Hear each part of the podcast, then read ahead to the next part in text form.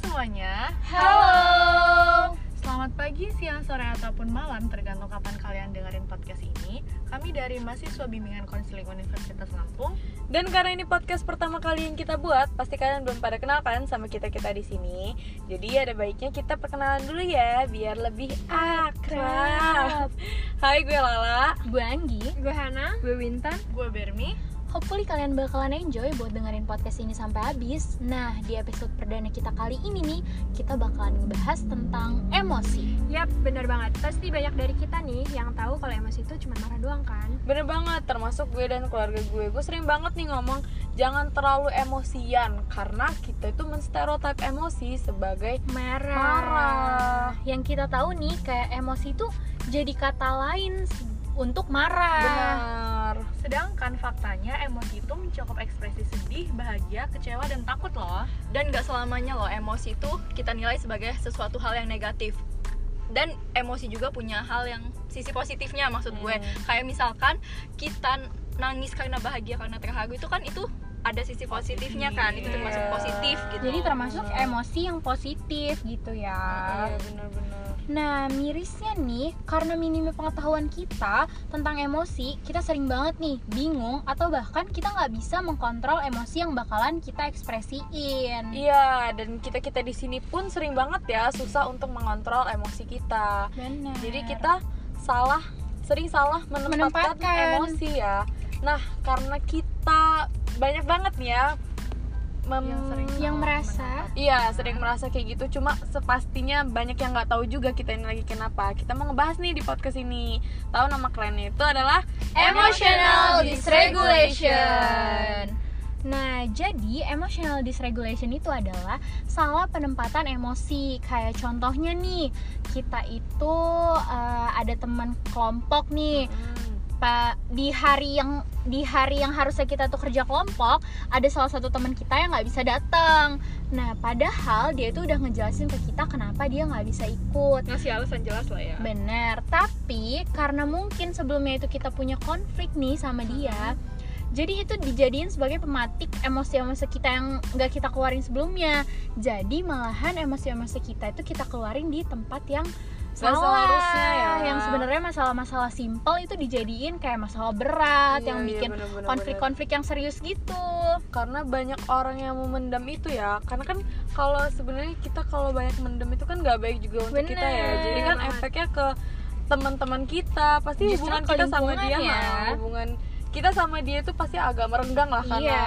hal-hal kayak ada gitu salah pahamnya Iya, bener gitu gitunya banget.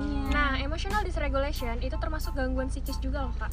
oh gue juga nih kema oh ya jadi kemarin kita sempet nih ya ngebagiin Form. form ke teman-teman FKIP bener banget dan setelah teman-teman kita banyak yang ngisi tuh ternyata banyak kaget juga ya. nih ya yang merasakan emotional dysregulation. Hmm. nah Mungkin itu gejala bisa kita lihat dari form yang mereka isi tuh Bener banget. kayak contohnya apa nih kak Kemarin tuh gue ngeliat temen gue, jadi kita ngasih tuh pertanyaan ke dia tentang kalau misalnya ada s- kalian punya janji sama teman kalian dan tiba-tiba teman itu membatalkan janji, kalian tuh mikirnya teman itu emang nggak bisa atau kalian punya pikiran lain dan Nah, salah satu teman ternyata- kita mikirnya dia itu lagi nggak nggak mau main sama dia Bener. gitu. Jadi Nah. dia langsung berpikir negatif gitu ya, Kak. Ah. Iya benar padahal kan itu nggak baik juga ya sedangkan temennya yang nggak bisa itu udah ngasih alasan jelas kenapa dia nggak bisa datang kayak gitu. Nah, ada juga nih kemarin pertanyaan kayak misalnya lo itu didiemin sama temen lo bukannya malah ditanya baik-baik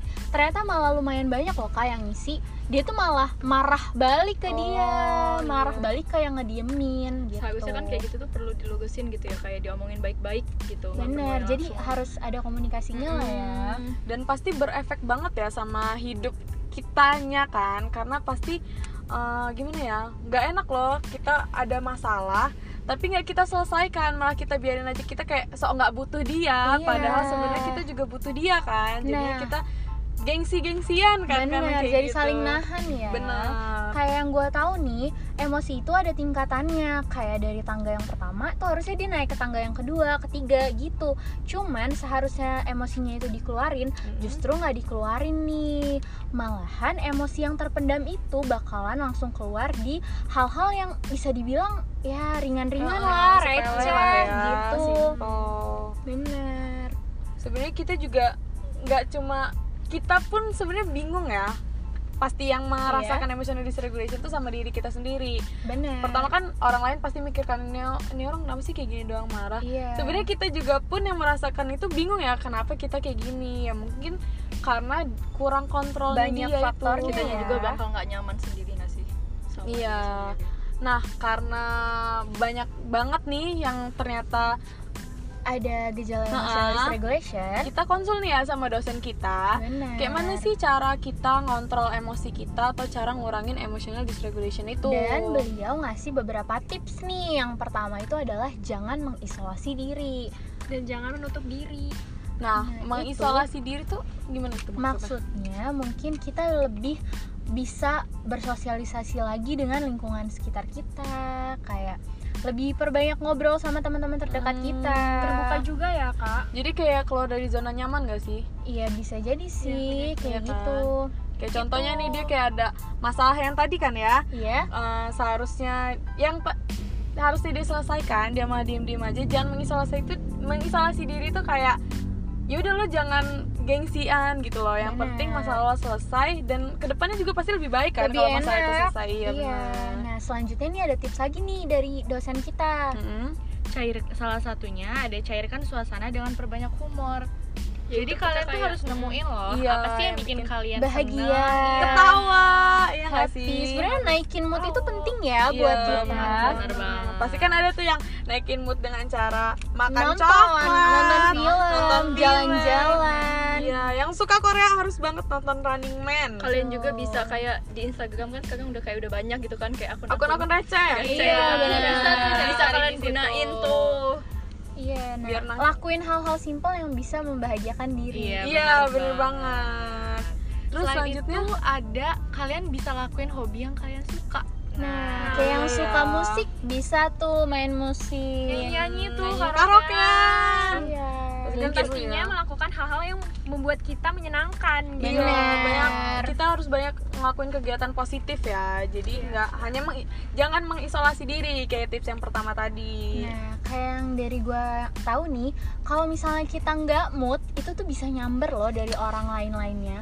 Kayak kita nggak mood nih, terus tiba-tiba kita diemin temen kita, Iya, kita nggak mau ngobrol sama teman kita itu kan jadi nggak enak juga Iya, ya untuk uh-uh. bikin Bikin kita dan suasana- orang lain jadi Suasana- awkward Ah, sendiri ah, gitu bener. nah kalau misalnya kalian udah ngerasa nih kayaknya ah gue lagi bete ah gue lagi ini nah kalian harus pintar-pintar cari gimana sih caranya buat naikin mood kalian Iya, bener banget. dan orang-orang itu pasti punya caranya masing-masing ya Iya, untuk bener banget. menaikin moodnya. moodnya lagi Iya, itu ya tips dari dosen kita ya. Nah, oke dari situ tuh kita mau, mau ngomong nih ke kalian kalau misalnya kita tuh pasti punya kan luka psikologis masing-masing iya dan luka psikologis itu nggak kelihatan nggak kelihatan bahkan kita yang punya luka psikologis pun nggak tahu kita lagi luka Terkadang ya nggak sadar ya Nggak sadar jadi dengan adanya podcast ini kita berharap banget kita bisa lebih, Lebih aware. aware. sama uh, mental health kita ya benar dan biar apa ya podcast ini tuh eh, di la- dibuat untuk kita semua lebih cinta sama diri kita nih kayak Iya. gue kemarin denger lagunya Selena Gomez tuh Apa tuh? kalau dia kan ngomongnya dia harus kehilangan orang yang dia sayang baru dia mencintai, Mencintai. diri dia sendiri padahal itu kan kita Terus jangan kayak gitu dibalik ya. harus dibalik jadi walaupun orang yang kita sayang pergi kita harus tetap cinta mencintai sama diri kita sendiri. malah sebelum kita mencintai orang lain kita harus harus cinta sama cinta diri diri kita sendiri benar sendiri. jadi gitu. kita waktu orang itu pergi kita nggak terpuruk banget ya Benar. Karena orang-orang yang cinta sama diri dia itu kan pasti ngerawat dirinya banget ya. Nah, kelihatan nih aura-auranya, self love-nya tuh lebih Iya, terpancar bener ke banget. apa yang kita lihat gitu. ya? Iya, jadi sekian ya dari podcast kita kali ini. Maaf banget kalau podcast kita belum Banyak se-perfect kekurangan. itu ya karena Oke. masih pertama banget kita buatnya. Nah, tapi- semoga semua informasi yang kita sampaikan bisa sampai ke kalian dengan baik. Amin. Dan, Dan kalian bisa... enjoy ya, seneng lah dapet ilmu lah ya dari podcast ini seenggaknya. Dan tunggu episode-episode selanjutnya dari kita. Iya. Ya, Bye bye.